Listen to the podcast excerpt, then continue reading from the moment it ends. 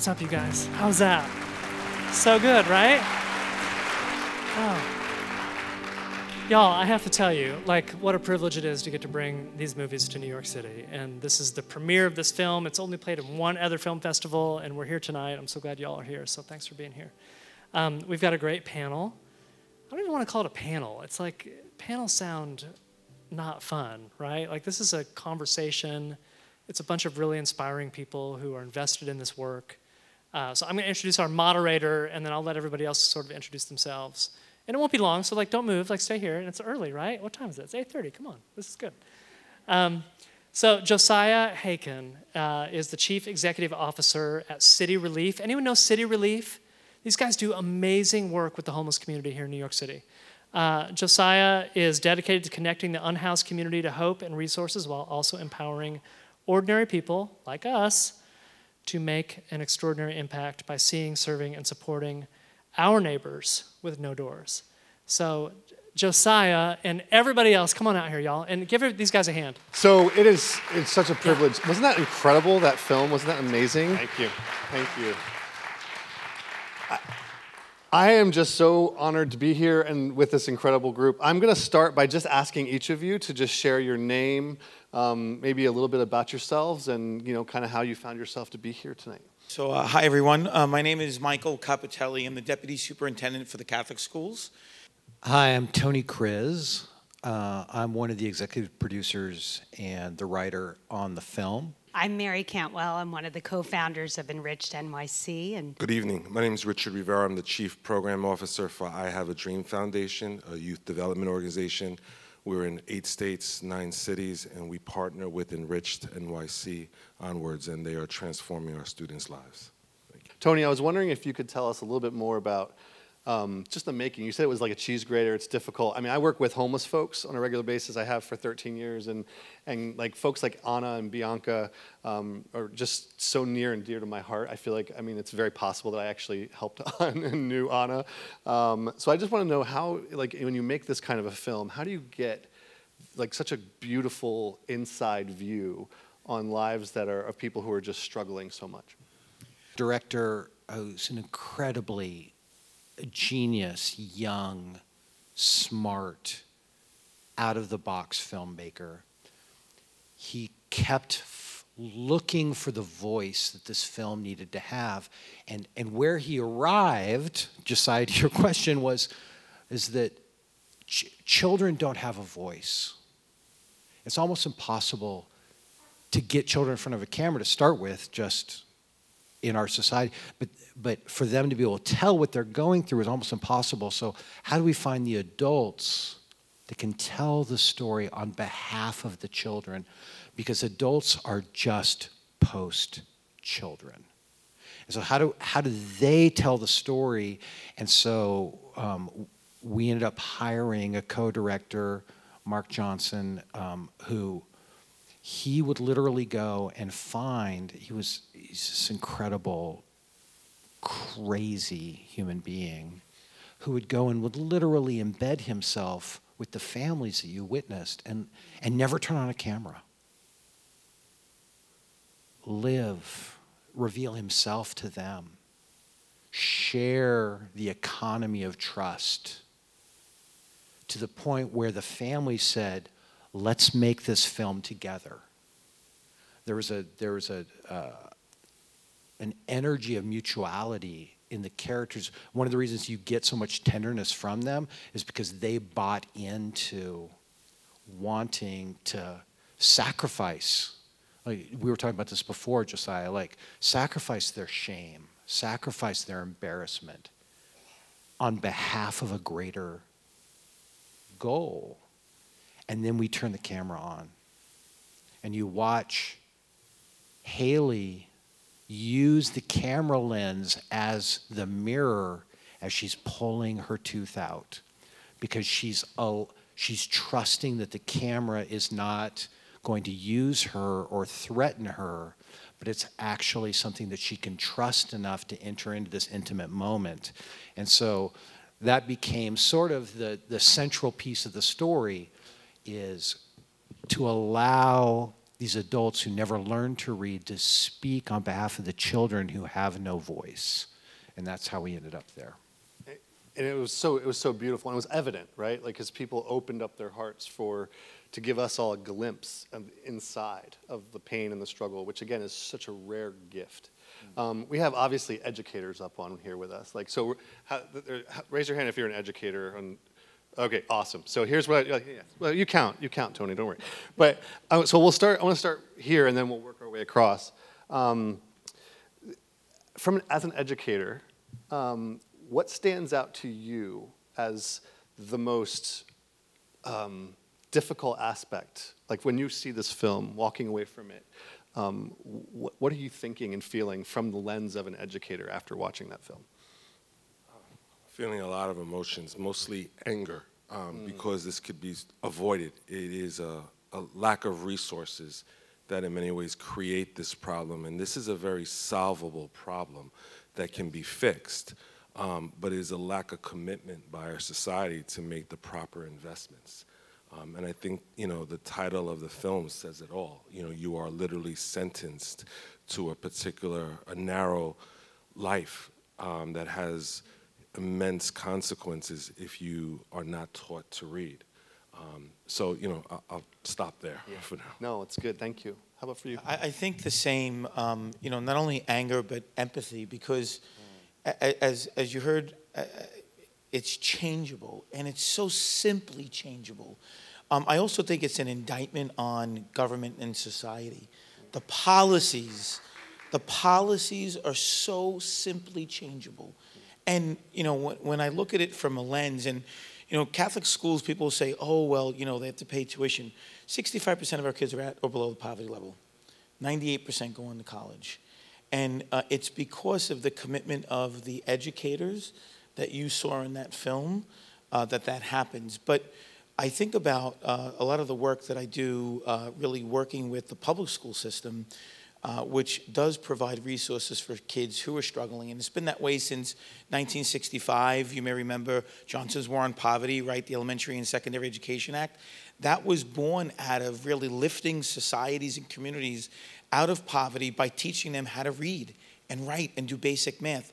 And that uh, an initial uh, policy uh, initiative has really, unfortunately, become so polarized. And it's sad because it doesn't have to be that way.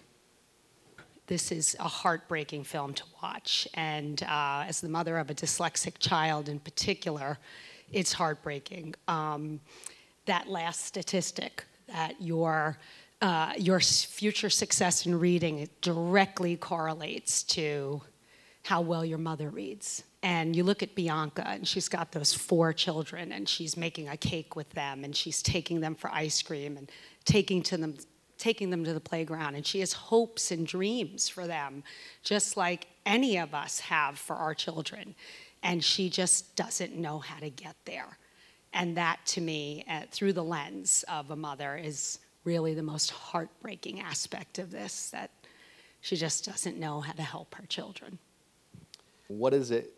How can I contribute to this very complex problem? What, what can I do? And I, I love the, how the movie featured average people. So I was also would love to go down the line and just hear like if, if there's what's something that the average person who's not an educator, who's not an expert, how can we contribute to solving this, obviously, this solvable problem? I think there's two ways. Uh, one is, and I think the end of the picture really shows volunteering. You know, having an impact on a student's life is huge.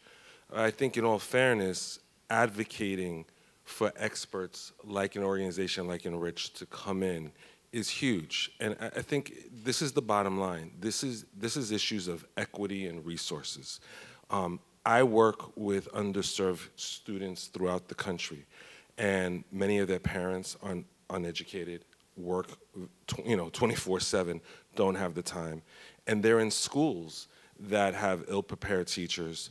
Some of our schools, some of our kids have never physically touched a book, right?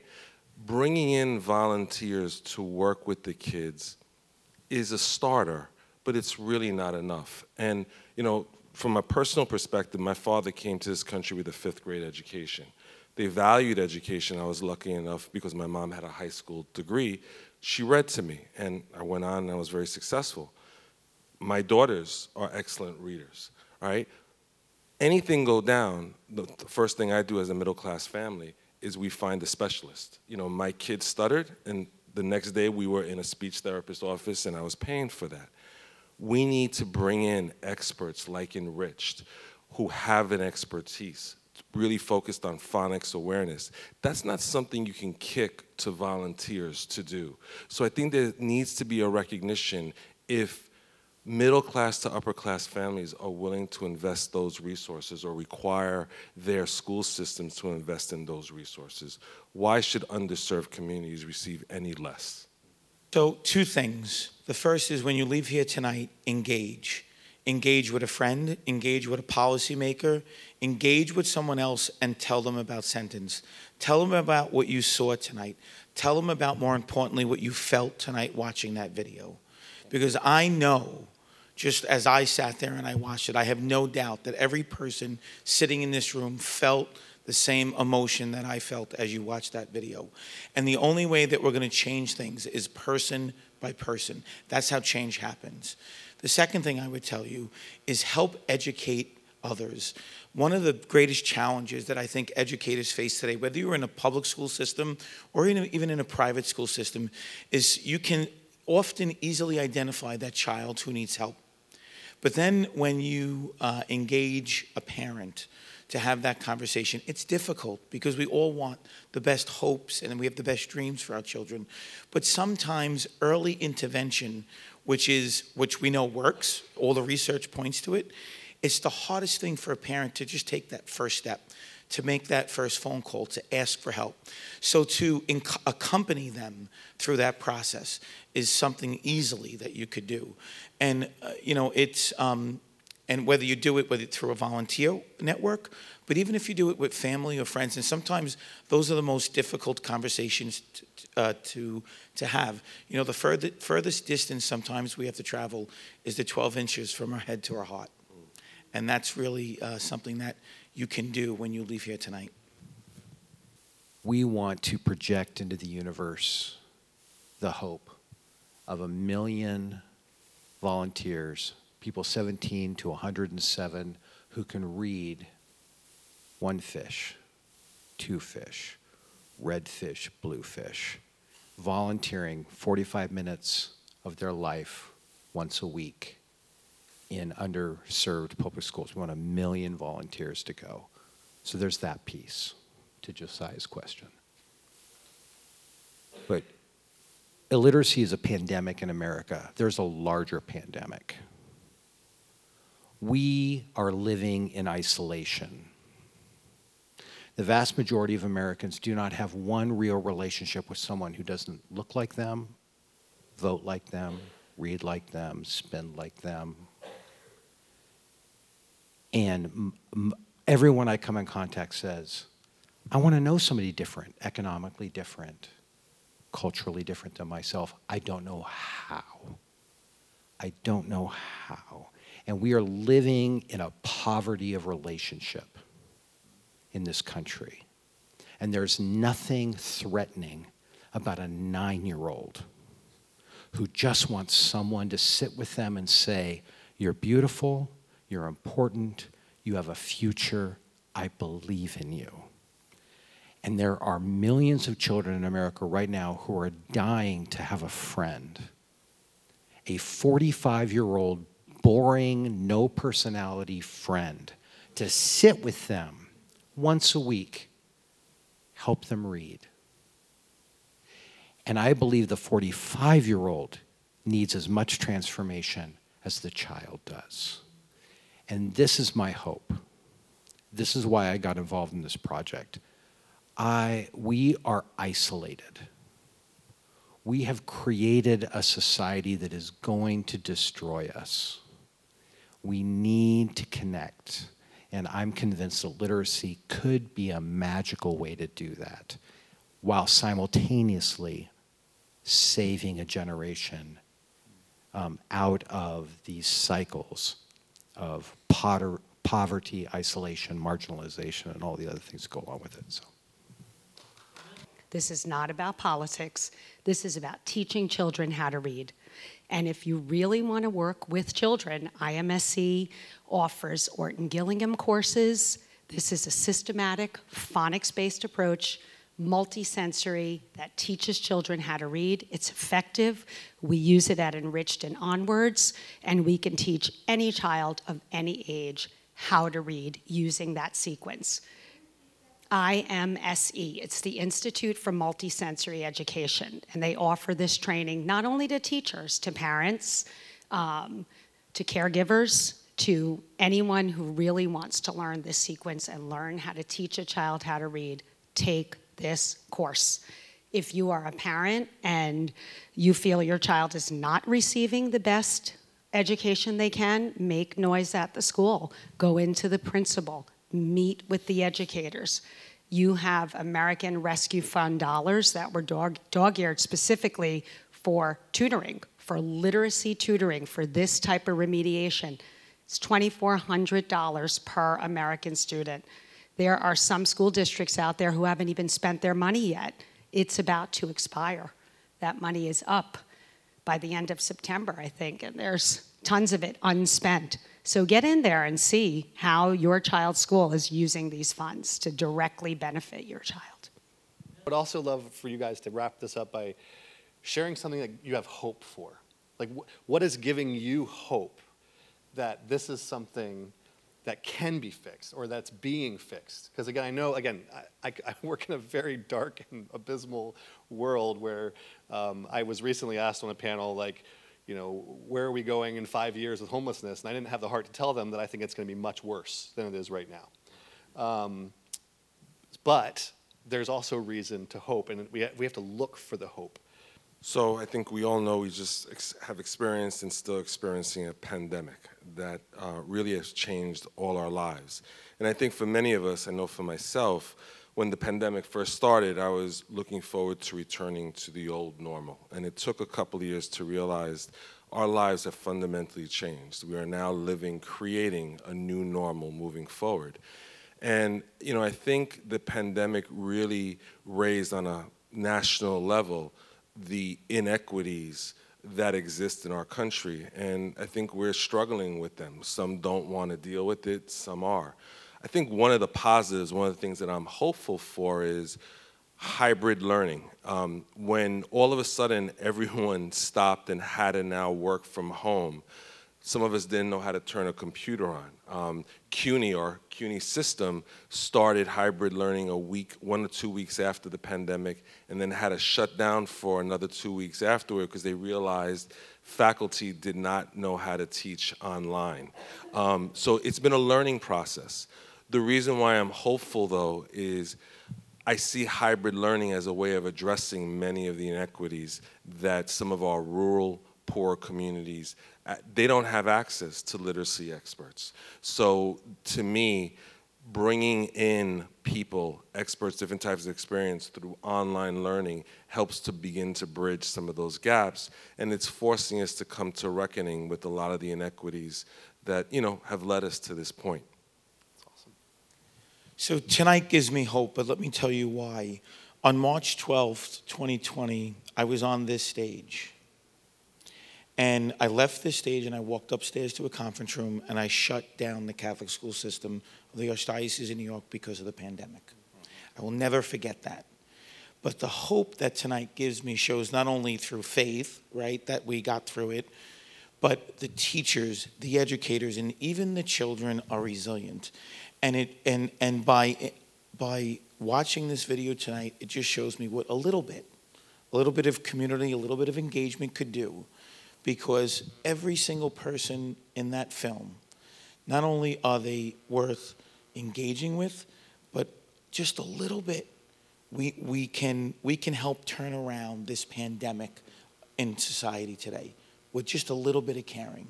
So um, that's what I hope. That's why I have hope. Tonight gives me hope. I love that. Um, well, just bear with me. I believe in the divine. I'm a mystic. Amen. And uh, And the, the folks in this film, the,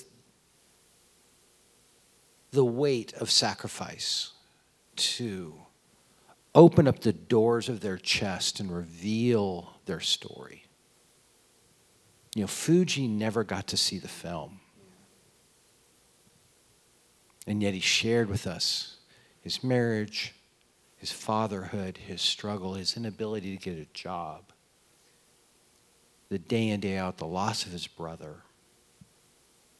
I don't, I refuse to believe that that story will fall on deaf ears, that these things do not have an echo that will affect people. And not just them.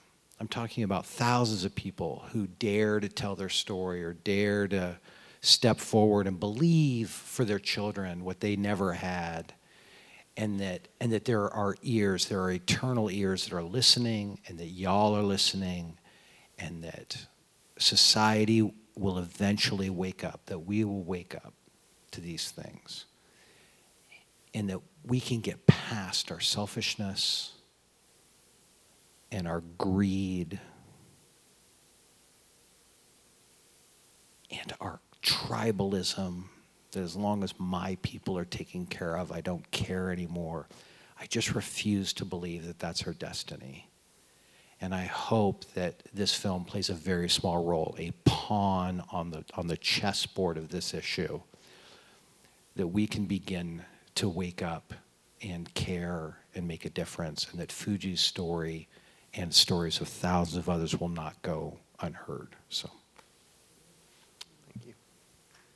I, th- I think I picked the wrong seat. I have to follow the filmmaker every time. so there's a couple things that give me hope tonight, and certainly it's being on the stage with these incredible people: Richard Rivera, Michael, Tony. I mean, Megan Quimby from Fox News, people like that who keep this message front and center. They are not letting it die. They're fighting for children. They're fighting to make our families stronger. They're fighting to make our cities stronger. They're fighting to make our, our country stronger. So that gives me tremendous hope. And what really gives me hope, Richard, every Tuesday when I go to PS7 in East Harlem and work with our kindergarten and first grade dreamers who will read anything for a Pokemon card. um, to see the look on their faces, right? When they're decoding blends, digraphs, vowel teams, reading things that maybe they would never be expected to be able to read, that gives me tremendous hope. So there's a lot of hope out there. There really is. Thank you all. Let's can we give our panel a hand? Yep. Like these are challenging conversations. None of this is perfect. Um, I think we're stepping into a space where we're moving forward. We're not solving everything here, right? But this is the reality of the space that we're in. Is that there's there are uh,